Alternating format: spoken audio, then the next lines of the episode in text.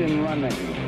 Liftoff. We have a liftoff. It is good to hear that music. Welcome, welcome. It is Erick Erickson here, News 95.5 AM 750 WSB. The phone number, if you would like to be a part of the program tonight, I am back, and it is 404 872 0750 800 WSB Talk. I came back, and they hadn't changed the name of the station. It's rather awesome.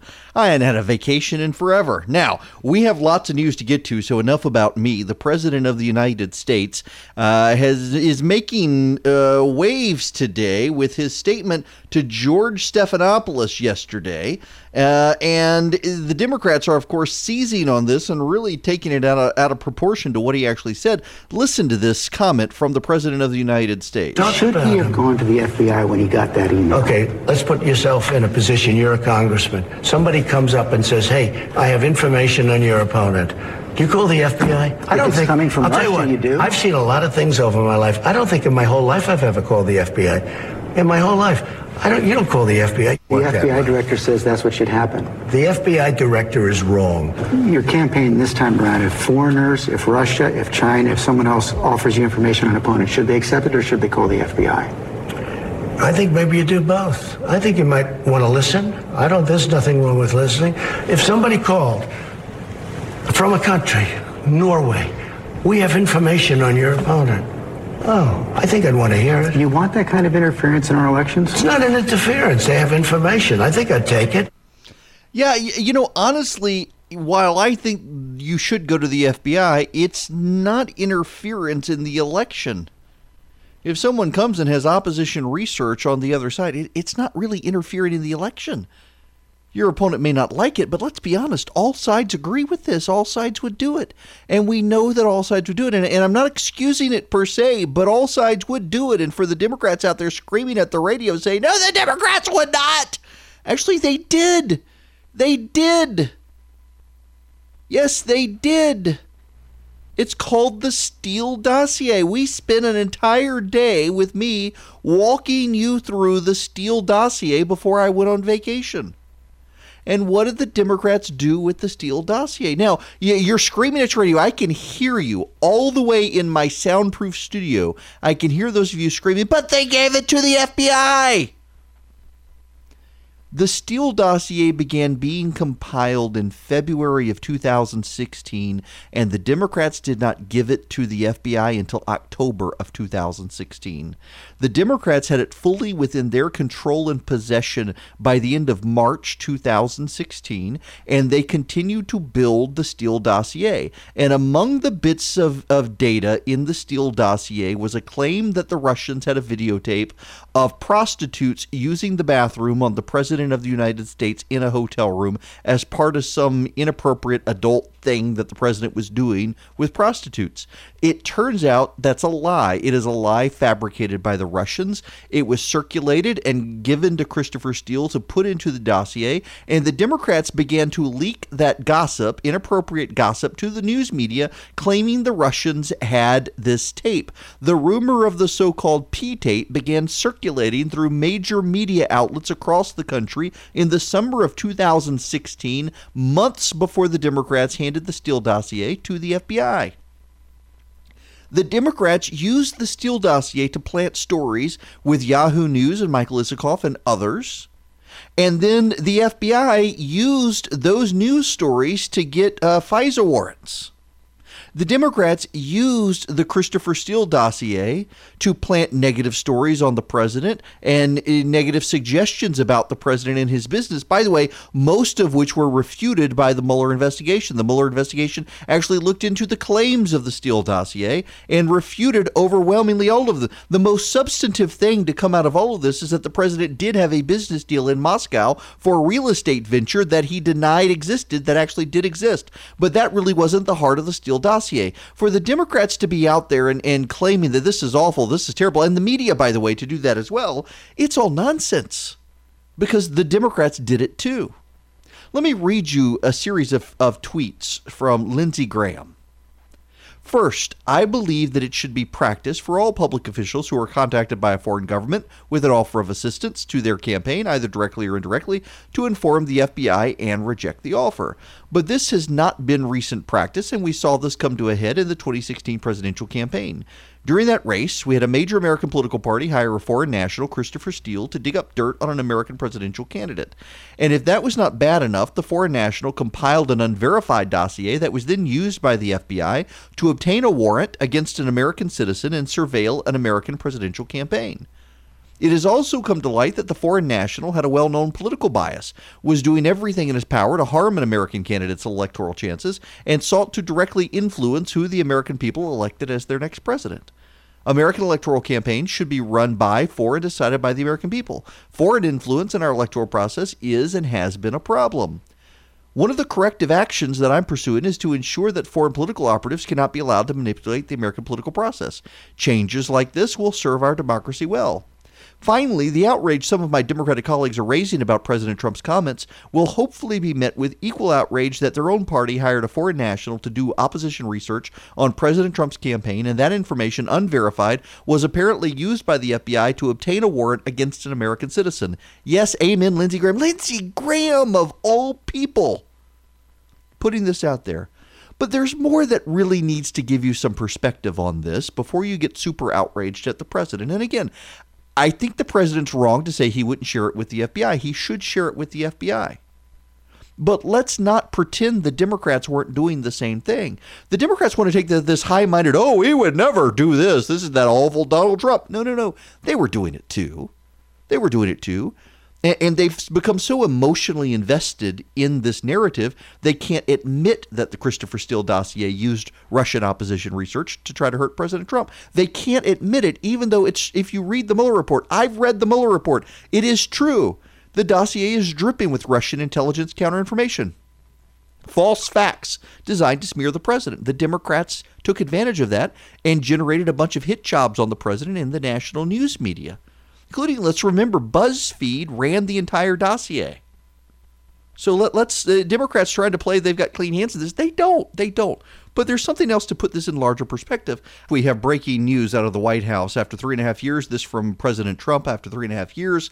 Our wonderful Sarah Huckabee Sanders will be leaving the White House at the end of the month, going home to the great state of Arkansas. She's a very special person with extraordinary talents who has done an incredible job. I hope she decides to run for governor of Arkansas. She would be fantastic. Sarah, thank you for a job well done.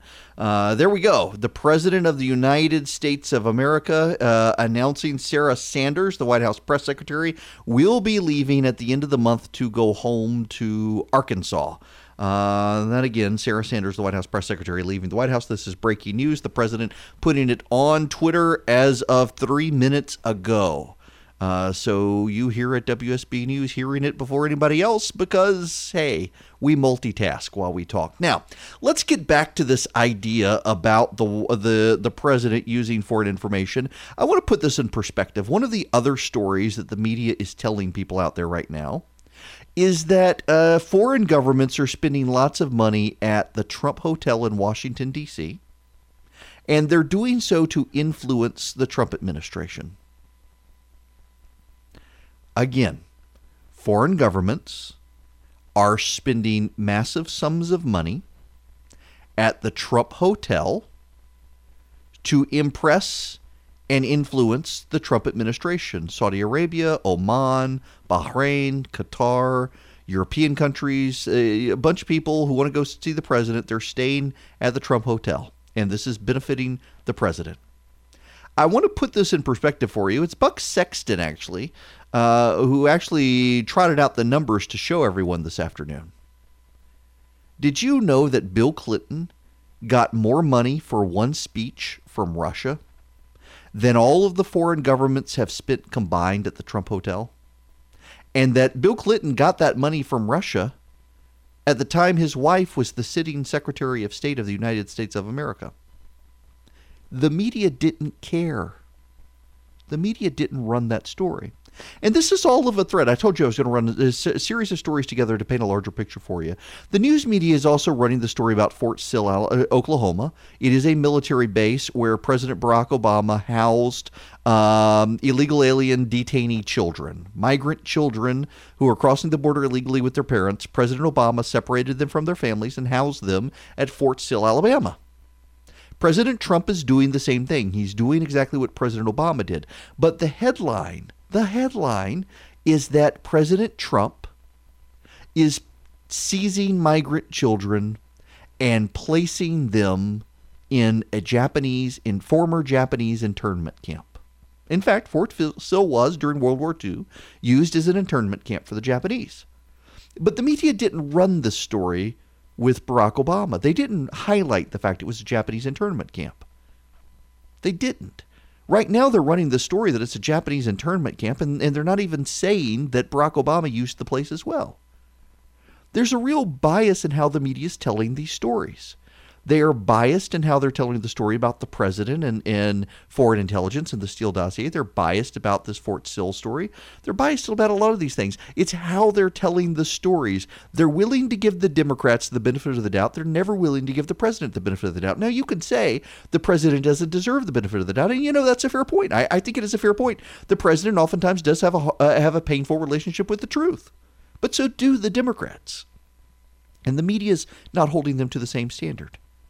So yeah, your big story of the day: the president says he would he would take foreign intelligence and use it against the Democrats. The Democrats are outraged about this. The media is outraged about this, and no one's pointing out that's exactly what the Democrats did with the Steele dossier.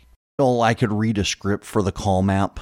It's my sponsor, but I don't need to read an ad for it because my whole family uses it. In fact, my 10 year old loves it and swears this is just him. He swears that the Calm app has gotten rid of his nightmares. Now, that's not really true because he came in just last night with a nightmare, but the Calm app does help him get to sleep. It calms his mind. Why? Because he starts listening to the stories, and as he listens to the stories, he drifts off to sleep. It is a great app for sleep. Sleep deficiency does serious damage, not just to your brain, but to your body as well. With the Calm app, you can calm down. You can go through their stress and meditation um, stories and and the the methods that they talk about. Your kids can listen to the calm stories. You can listen to them and go to sleep. It really is an app that my family uses, and it really is an app that my family likes. And right now, my listeners get 25% off a Calm premium subscription at calm.com slash Eric. That's C-A-L-M dot com slash Eric. 40 million people have downloaded Calm, including every member of my family. Find out why at calm.com slash Eric.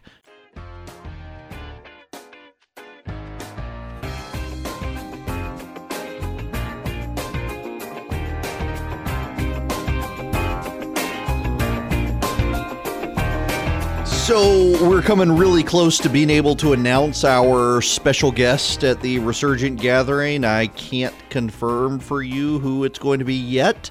Uh, but hopefully, uh, the White House or organization will tell me shortly that I can make it public. They called today to confirm it. So if you want to come before I jack up the price more than double when I actually tell you who's coming, uh, you can text the word Atlanta to 345 and show up and uh, maybe see somebody super important who has Secret Service with him. Uh, now, I, I'm I'm going to throw this open to you. And I'll take your phone calls here in a minute. Uh, we, we got, so you know what? Actually, no. Uh, I'm going to be disciplined here. I'm going to go to Daniel in Monroe first. Daniel, welcome to the program. How are you? Hey, Eric, I have two words for you. Welcome back. I have not heard your voice since before the state convention. Oh, well. Um, I've been out of listening range, but uh, I want your thoughts. Um, if the roles were reversed, it was a Democratic president, and she were in this, uh, I wouldn't call it mess, predicament, and we had a Republican controlled Congress, um, would the media be acting the same? No, I, Um, I or- think that's the problem here, Daniel. I think people should be concerned with what happened. When you read the Mueller report, uh, there aren't a lot of clean hands in the Trump campaign. And I think the president did do some things wrong. But I think the outrage by the media is, is way disproportionate to if there were a Democratic president. I mean, for example, take just the stories about uh, foreign governments staying at the Trump hotel to try to influence the president. Foreign governments were inviting Bill Clinton to give speeches and paying him millions of dollars to do so when they had before the State Department with Hillary Clinton there. And the media never covered that. In fact, the media downplayed and dismissed a lot of that. Uh, I actually think conservatives have gotten the Uranium One story wrong. Uh, they peddled a conspiracy theory where there was none. But there actually are a lot of stories out there that everybody missed uh, relating to the Clinton Foundation, the amount of money they were getting when Hillary Clinton was was Secretary of State. And the media never covered those stories.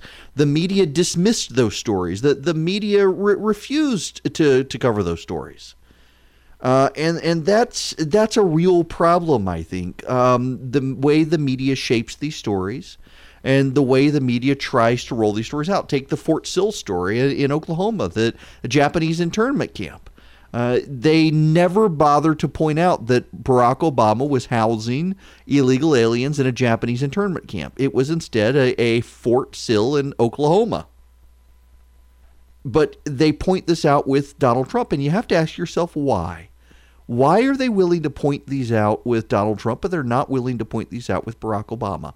I have I have no idea, but I I I I venture to say it's a real partisan bias the media is, is willing to shape narratives. In fact, I, when we come back, I want to talk about a, a media shaping narrative. Uh, we'll get into it when we come back. Right now, though, I want to remind you that uh, we started a thing on my birthday. That was the first uh, day we were on the air in June, where every month I want to highlight a local nonprofit. That is a Georgia nonprofit doing work in Georgia and around the world, doing good if you want to support it. Uh, and this month, I'm highlighting Help the Persecuted. Help the Persecuted is a nonprofit Christian organization headquartered here in Georgia, and it helps persecuted Christians in the Middle East, uh, particularly Muslim converts to Christianity. If you want to help them, text the word W or text the letters WSB to 345 345. When we come back, though, another media story out this week that if you knew the facts, you would wonder why it was a story.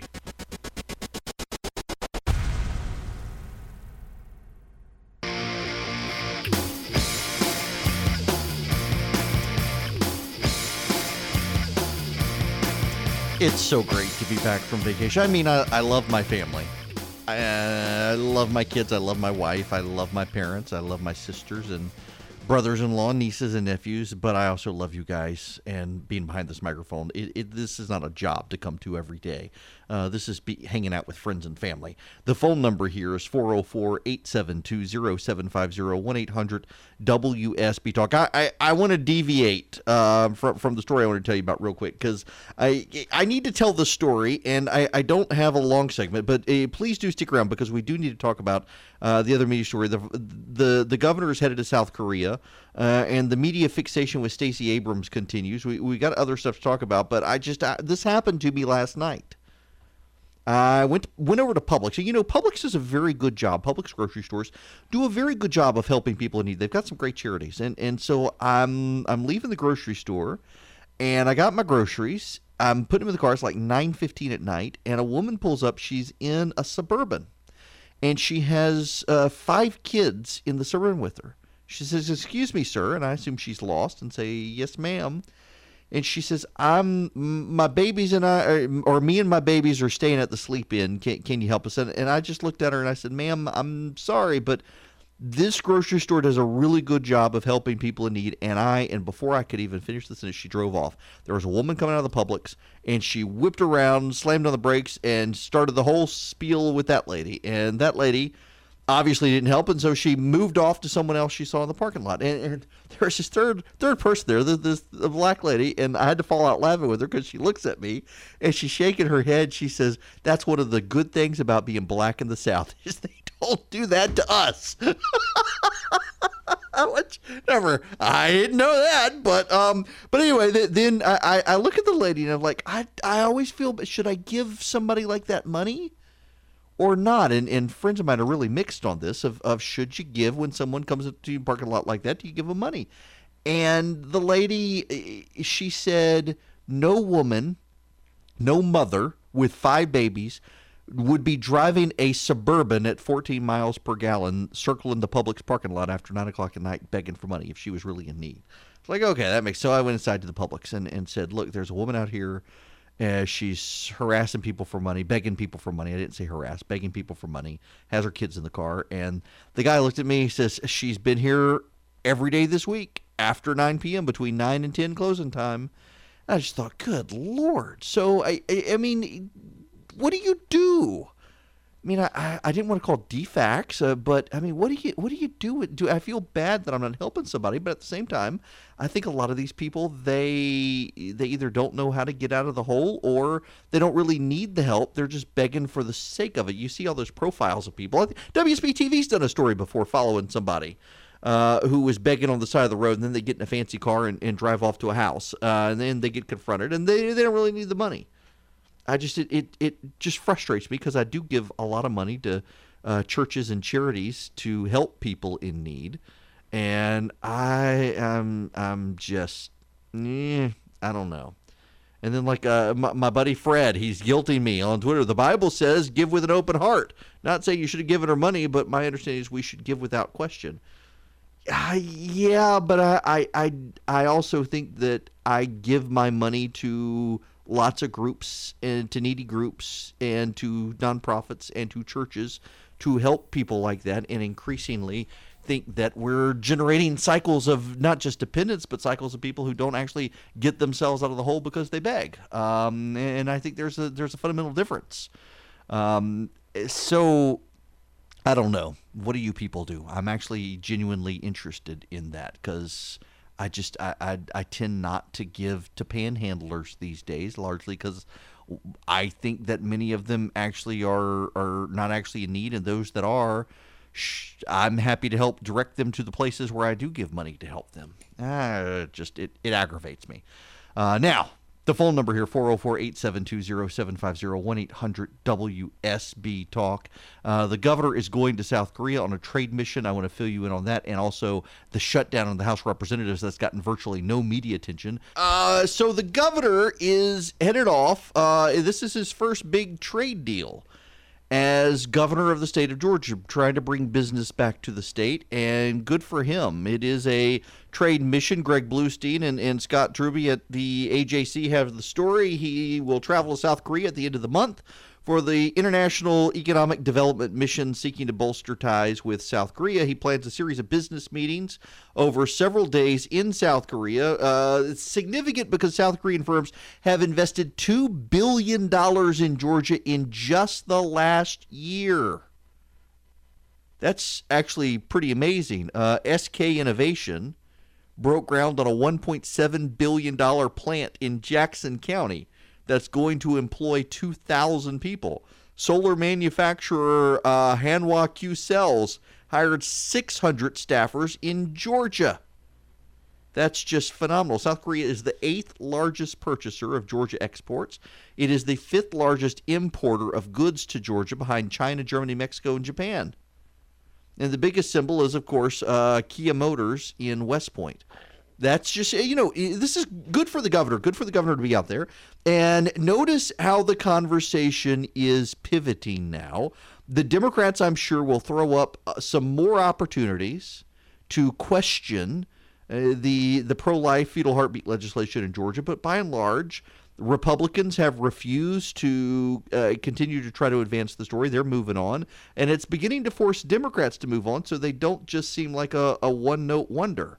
Um, good for good for the governor doing this, and it's just nice to see that the story is starting to turn. Because I got to tell you, when I was headed into vacation, I was starting to get really tired about talking about the fetal heartbeat legislation. I, you know, the progressive activists are out there harassing Delta today uh, because the CEO of Delta said he's not going to take a position on it. That he's got uh, they fly all people, and and half their company supports it and half opposes it. And why are they going to get in the middle of something where there's so much opinion? on both sides. Good for Delta. Progressive activists, however, are really, really upset with Delta for not joining a bunch of left wing tech companies from Silicon Valley declaring these laws to be terrible. Uh, Delta holding firm. You know, as, as much as Delta opposes so much conservative legislation, including the religious uh, freedom legislation, uh, the fact that they're refusing to take a stand here, they should be commended for that.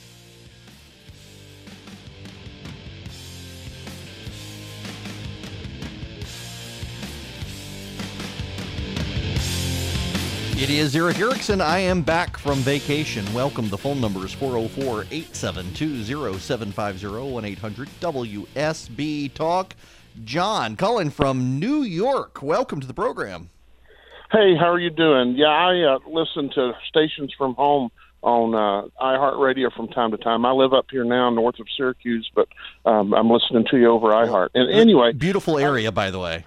Oh, it's gorgeous. But you know, don't buy a boat and plan on skiing because the summer temperatures just don't allow it sometimes. Yeah. But um, I heard your conversation, and what I do and what I've taught my teenagers to do is if someone meets you in a parking lot, asks for help or what have you, offer to go in and buy them groceries. Offer to put the gas in their tank if that's what they're after. And oftentimes you'll see them drive away, like you mentioned this lady did. If they have a real need, they'll be thankful that you're willing to buy them food. They'll take five gallons or ten gallons of gas and go on their way and be thankful. But uh, giving them cash, you know, you think about what the yeah. for the Good Samaritan, what he did for the person on the side of the road. He didn't throw cash at them; he met their need. So that, that we can meet their need and fulfill the biblical mandate, um, but we do not have to facilitate their lifestyle. That's that's excellent advice, John. Thank you very much, and thank you for listening up there in, in New York State, not New York City, New York State, the real New York. Jimmy in Buford, you're up next. Welcome. Hey, buddy, how you doing? I'm good. How are you? Good, good. Hey, uh, the caller before me hit my comment on the on the head. I was I, I travel a lot, and I get about one or two of these a month, and I offer to bring them inside a gas station, uh, get them a hot dog, bag of chips, cola, candy bar, goodies, whatever they want, and probably ninety percent of them turn me down. Mm-hmm. And that you know they just they I have money and I'm, I'm blessed and I don't mind sharing. But if you need it, I'll give it to you. But if you're going to buy beer or alcohol, or you know, I'm not going to help too much. Yeah, yeah, that that's kind of my concern. And honestly, it's after nine o'clock at night. You got five kids, and all of them were young kids too. Um, I, I don't know that any of them were even old enough to actually be in school. They were they were young, down to in a car seat. Uh, two of them in a car seat. So I yeah yeah I, I, think that's good advice though. Is is be willing to, to help, just not with cash. Uh, I think that's that's fair. And then then you find out. You find out. Okay. We need to move on to other news because there is a lot of other news out there. Um, I want to round up some phone calls though here with Jack in Gainesville, relevant to the governor's trip. Welcome.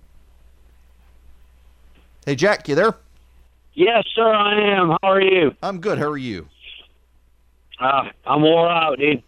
Yeah. Yeah, I've been doing work and vacation Bible school all week, and I finally got a day off. Oh, mercy. Wow. Well, what do you think about the export import situation? It's kind of it's it's strange. I, I I import a lot of stuff. I don't export a lot of stuff uh, my my company that I work for, we we definitely import a lot of stuff because we have facilities in China and France and Spain and Mexico and mm-hmm. and, and in Canada. Uh, when you you were talking about, uh, I think it was Kia opening up a shop in Georgia and 600 jobs, but bringing the business back to the United States is a whole lot more than just those 600 jobs. Right because I mean that's a tier one company, mm-hmm. but my my customers are like Hyundai, Toyota, Cessna, Boeing. Uh, even though a lot of the equipment they're using is manufactured in uh, Europe or Asia, if they can get it fixed in the United States, that increases a, multitude of jobs. It, it does. Hey, look, uh, Jack, you're right. I got to let you go there because we got a hard break. But yeah, uh, you're bringing in Kia, and then you got all the surrounding jobs. Not to mention, like you go down towards where the, the Kia plant is, all the all the fast food restaurants and grocery stores and everything else that springs up. Uh, the governor's going out and attracting jobs, which is what the people in Georgia are going to vote for him for on reelection in 2022.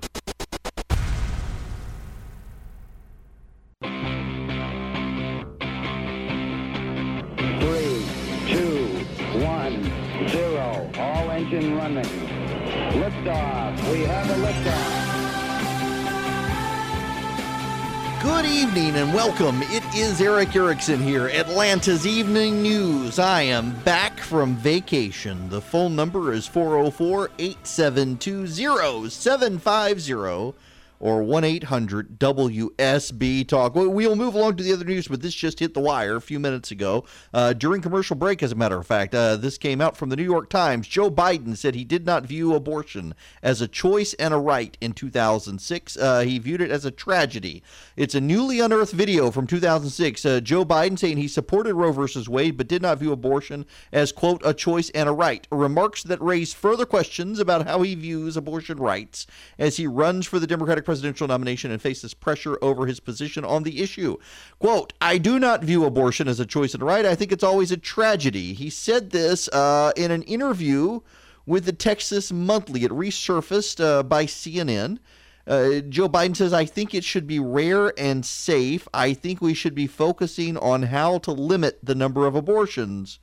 He said he's a little bit of an odd man out of my own party because he wouldn't vote for federal financing of abortions, had voted to limit late term abortions, but supported Roe versus Wade. You know, I'm, I'm so tired of the abortion story because there's so much other stuff to uh, talk about, but it's all consuming right now, largely because of the Democratic primary. It has become a litmus test for the Democrats. You, you know what's so interesting here? We don't even have to focus on abortion per se as to how the media covers these issues. It's always a litmus test with Republicans on pro lifers, and the media never uses that language with the Democrats. But yet here we have Democrats who are attacking Joe Biden for not being sufficiently committed to killing children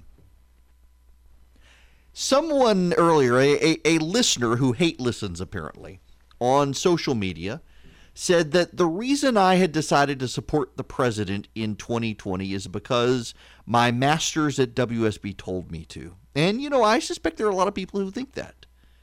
That my masters at WSB told me to do. You know, as a matter of fact, uh, they, they were eh, deeply worried around here. I was sabotaging my career by not supporting the president in 2016, and it worked out great, ratings wise and everything else being my own person, telling you what I think. You know, the, the primary reason I'm supporting Donald Trump for reelection in 2020 is because the other side is full of a bunch of people who want to kill babies and impose socialism on the United States and also persecute Christians while they're at it.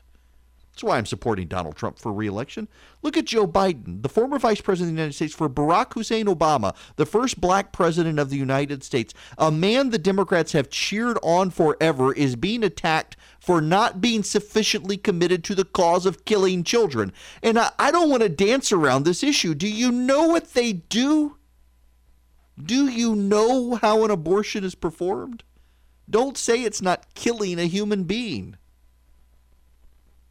and they're attacking Joe Biden for not being sufficiently committed to the cause. This is Lord of the Flies territory in the Democratic primary. It's disgusting. That's why I'm voting for Donald Trump in 2020. In 2016, he was a hypothetical. He was a Democrat who had supported abortion rights, who, even on the campaign trail, as the Republican nominee for president, was praising the good things Planned Parenthood does. Turns out he was more sufficiently committed to the causes that he was new to than I expected him to be, and surrounded himself with very good people, and is very committed to the pro life cause and to shutting down Planned Parenthood and the abortion industry in this country. And I am totally in favor of that. Meanwhile, the Democrats are exposing themselves as being gross and callous when it comes to killing children. They don't even want to admit that they're killing kids. They get defensive about it. You got the governor of Virginia talking about letting women give birth to children, making the children comfortable, and then deciding whether or not to kill it or keep it alive. And you got the news media, Chris Cuomo at CNN and others, denying that he said it when you can hear it with your own ears. The media serving as just gross propaganda outlets for the Democrats, and now they're attacking Joe Biden for not being committed to the cause of killing kids enough. That's just perverted.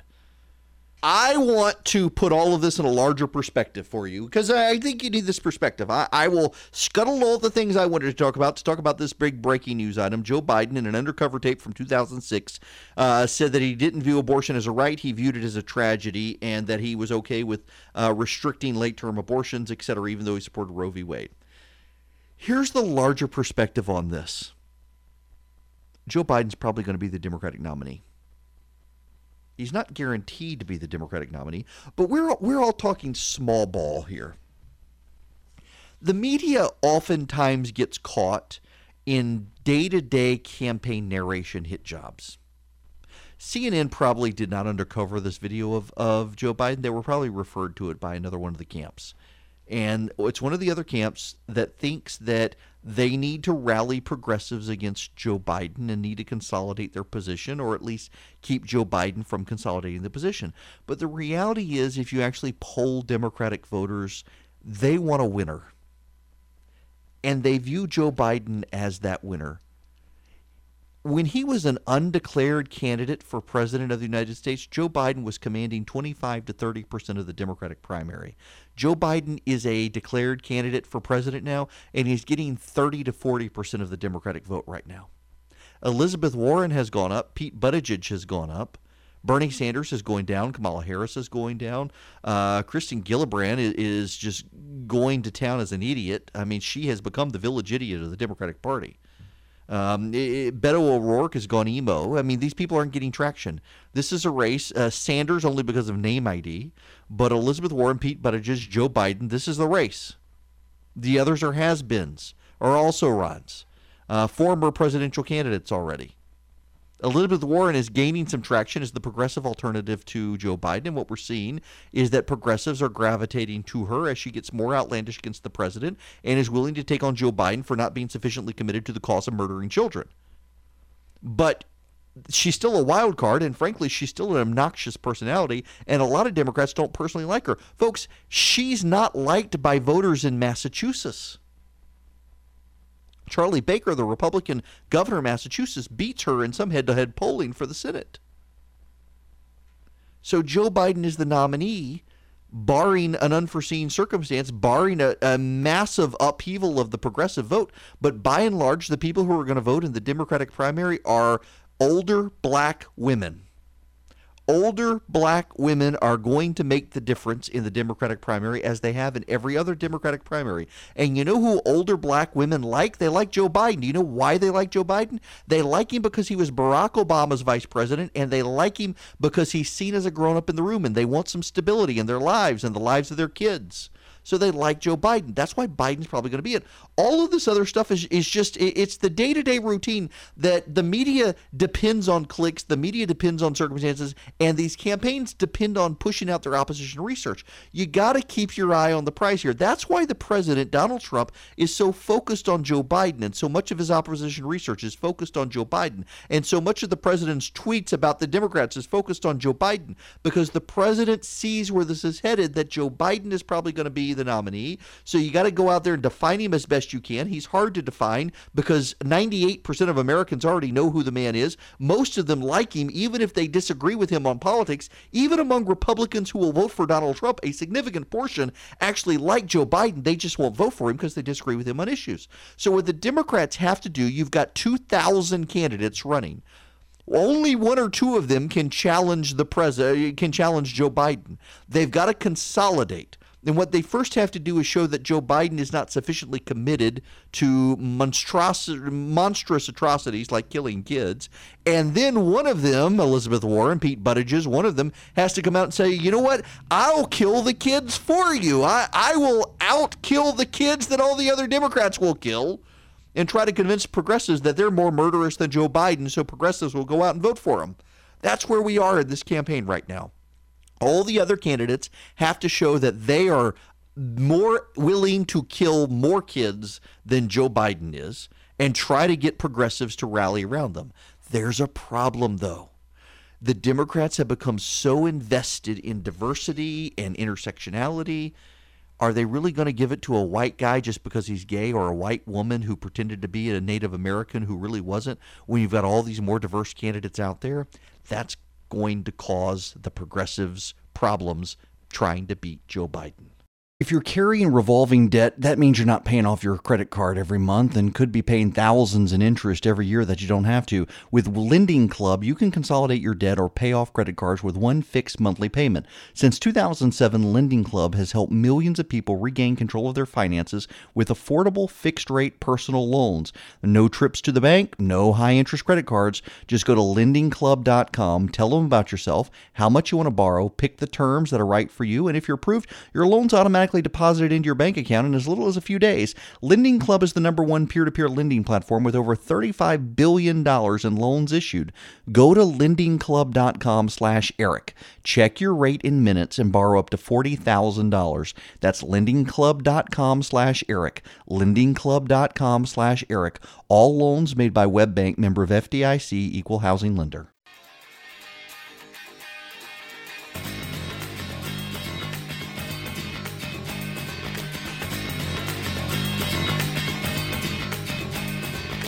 Welcome. It's Erick Erickson back from vacation. I just I, I got to give a, a tip of the hat to to Greg, who's uh, we we connected on Airbnb last year, and we stayed at his house out in rural Louisiana, and now he listens to the show, and I can't express to him how relaxing it was to be out there for a week with my family. The house was big enough. I have my sisters and and their kids could stay with us, and we just had a good family time. There was no internet; it was so far out in the country.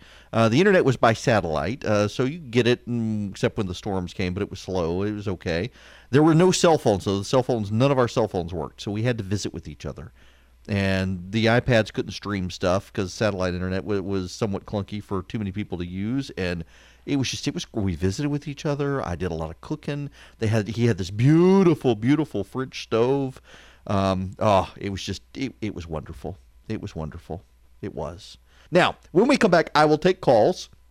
Some of you are on hold. I'm happy to take your phone calls. We just don't have enough time to do you justice right now. 404 872 0750 1 800 WSB Talk. Those are the phone numbers here. Happy to take your calls. And Chip Roy He's coming to the Resurgent gathering. Chip Roy is the congressman from Texas, longtime friend of mine. And he's made many of you mad because he single handedly blocked the disaster relief package Congress was considering over break because he wanted members of Congress to have to vote on it, not pass it by a voice vote of one person standing on the floor. Well, now he's made so many Democrats mad, they're literally cussing at him on the floor of the House.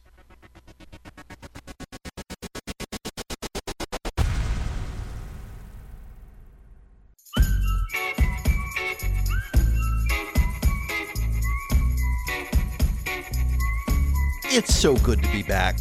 It's Erick Erickson here on Atlanta's Evening News on WSB. I love vacation. I love my family, but I love you guys. And and oh, people always tell me I have to take vacation days because I don't like to take vacation days because my job is more like a hobby. I mean, it's a job, but it's also I just love it. I, I love being with you guys, and there's news on all the time. Like I got to be on radio today, and I can't because I'm on vacation. So here I am with you, and let's go to the phones and take your phone calls. 404 872 0750 1 800 WSB Talk. John in Woodstock, you are up next. Welcome. Hey, Erick. Thanks for taking my call. I sure. appreciate it. Um, I've been a psychotherapist for close to six years now, and I've had a few women clients who have had abortions. And big shock, none of them ever told me it was the best decision they ever made. In fact, they all regretted it mm-hmm. and all of them suffered from grief and depression. And surprising, that's a story that's never covered, and I wonder why. Yeah, you know, it, it's funny you should say that. Um, the number of stories of people out there, and you know, the other one, John, is, that, that irks me because uh, because it, it's personal to my life is the number of times of women who go to the doctor. The doctor says, "Oh, there there may be a deformity. You should abort," and they don't, and their child is perfectly healthy. Um, it, I, yeah, I find that highly unethical. Oh yeah, I listen. My when my wife was was pregnant with our second child, she had to be on blood thinner uh, injections twice a day, uh, every day while she was pregnant, and there was a chance that they could impact the, our child. And the doctor said, "No, you can just have an abortion and start over." I mean, just just matter of factly. And thankfully, our child was born perfectly fine. But I, I know a woman whose child tested positive in the test for Down syndrome. The doctor urged her to have an abortion. She did not, and her child's perfectly healthy. Doesn't even have Down syndrome. Um, and even if it, if the child did have Down syndrome, she wouldn't have aborted. But yeah, you're, you're right, John. Thanks very much for that because uh, the, the the emotional impact of having an abortion, and now you have this cult like effort on the left to convince women that they're really not having that problem when they are. It's just it it's staggering. Now I, I want to move on from this. That's such I'm, I'm so glad he called us to say that. Um, want to move on to Chip Roy. Chip Roy is a longtime friend of mine, a dear friend. Uh, his wife and I share the same birthday. Their anniversary was yesterday. Uh, they got great kids. When I go to Texas, I stay with them. We hang out. I go to church with them. Uh, he's just a, he's an all around good guy, deeply committed to principles of smaller government and less spending in Washington, and spending needs to be paid for. And so he made a lot of Georgians mad because Chip is the guy who obstructed passage of the disaster relief package for Georgia. He didn't dispute that the relief package was needed. His point was that uh, there were changes that were made in it that had not previously been known, and the House of Representatives needed to actually be present to vote for it, as opposed to letting them all go home, having them make changes, and rushing the vote. And so he objected, and he forced them to wait until Congress got back to debate it. They debated it, he voted for it, it passed. The president signed it, the money's flowing. Well, he really believes in this stuff. And so one of the things that Chip did is yesterday the House was preparing its annual spending package, and they had 106 amendments to the spending package. And the way the Democrats structured the debate was to essentially have everyone leave, and then they were going to pass them by unanimous consent, and no one was going to have to actually vote on the amendments, some of which gave members of Congress pay raises, and and some of them would have further obstructed uh, the president's uh, immigration efforts. So Chip went to the floor of the House of Representatives and he forced them to vote on every single one of the 106 amendments. And under the terms of the debate on the floor, they could all be debated. And so they had to be debated. So they were there. Chip gave up his wedding anniversary. He, sh- he, he should have been taken care of out for supper. And instead, he was in Washington, D.C on the floor of the House of Representatives until sunrise this morning, forcing Democrats to actually vote for things they were hoping to pass without having to be held accountable for, like a pay raise for themselves. He forced them to vote for it. He forced them to vote for bigger spending. He forced them to vote and managed killing some of the. They pulled some of the amendments because the Democrats didn't actually want their names attached to them. They were hoping it would just be unanimous consent. No one would actually have to have their names attached. He managed to scuttle pieces of legislation that otherwise would have passed by forcing the Democrats to have to vote for it. So I say good on him. Now, he told me a funny story that the older the Democrats were, the more they complained about having to work. And a number of the Democrats got so mad at him, they literally cussed him out on the floor of the House of Representatives for forcing them to stay there. Cussed him out. Um, so Chip is getting cussed out by these members of Congress. What I find so funny is that Matt Fuller, who is a reporter for the Huffington Post, he, he's he used to be a re- reporter for Congressional Quarterly. When he got to the Huffington Post, he became very comfortable with showing everyone he's actually a, a very far left progressive, and he dared to tweet out that Chip Roy was inconveniencing people. Chip Roy, congressman from Texas, was inconveniencing people by making members of Congress vote. What Matt was upset about is being a congressional reporter, he had to stay and cover the whole thing. He didn't like that he had to do his job. You know, Jamie Dupree was there. Jamie Dupree was not there complaining all night. Jamie Dupree was there covering it all night long. He wasn't complaining about Chip Roy inconveniencing members of Congress by making them do their job. Entitled liberal millennial reporter. Matt Fuller complained that he was an inconvenience to people. Chip Roy getting cussed out by members of Congress, getting cussed out by Georgians uh, for standing on his principles that, that he thinks that the spending needs to be accounted for, and members of Congress need to go on the record on spending bills and, and not just pass things by unanimous consent. God bless him for doing that.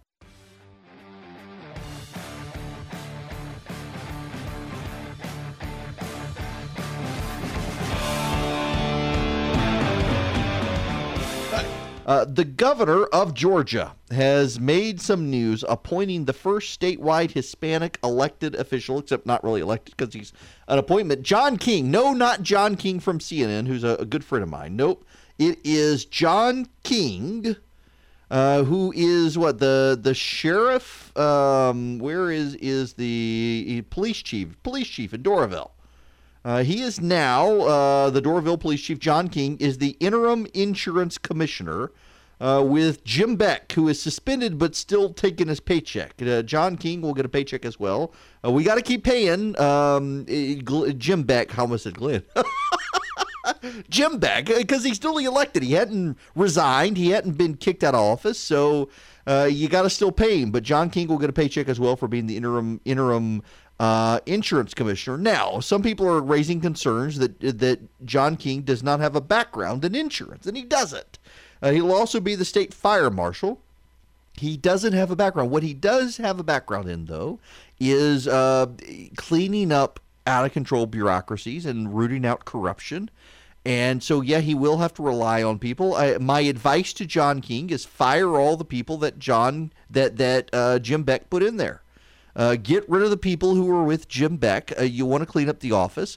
You you you had Ralph Hudgens, who was a model of integrity and honesty in that office and maybe bring back some of the people uh, who are with with Ralph Hudgens. But we need to move beyond Jim Beck, and I think John King can do it. And he's the first statewide now statewide Hispanic official in the state of Georgia.